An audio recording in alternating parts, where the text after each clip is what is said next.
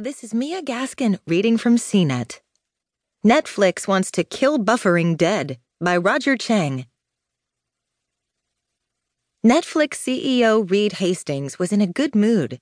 Hastings, after all, just saw his company win its first Oscar for the documentary The White Helmets on Sunday night. On Monday, he was in Barcelona speaking at a keynote session during the Mobile World Congress trade show. I'm so thrilled to see White Helmets honored, he said.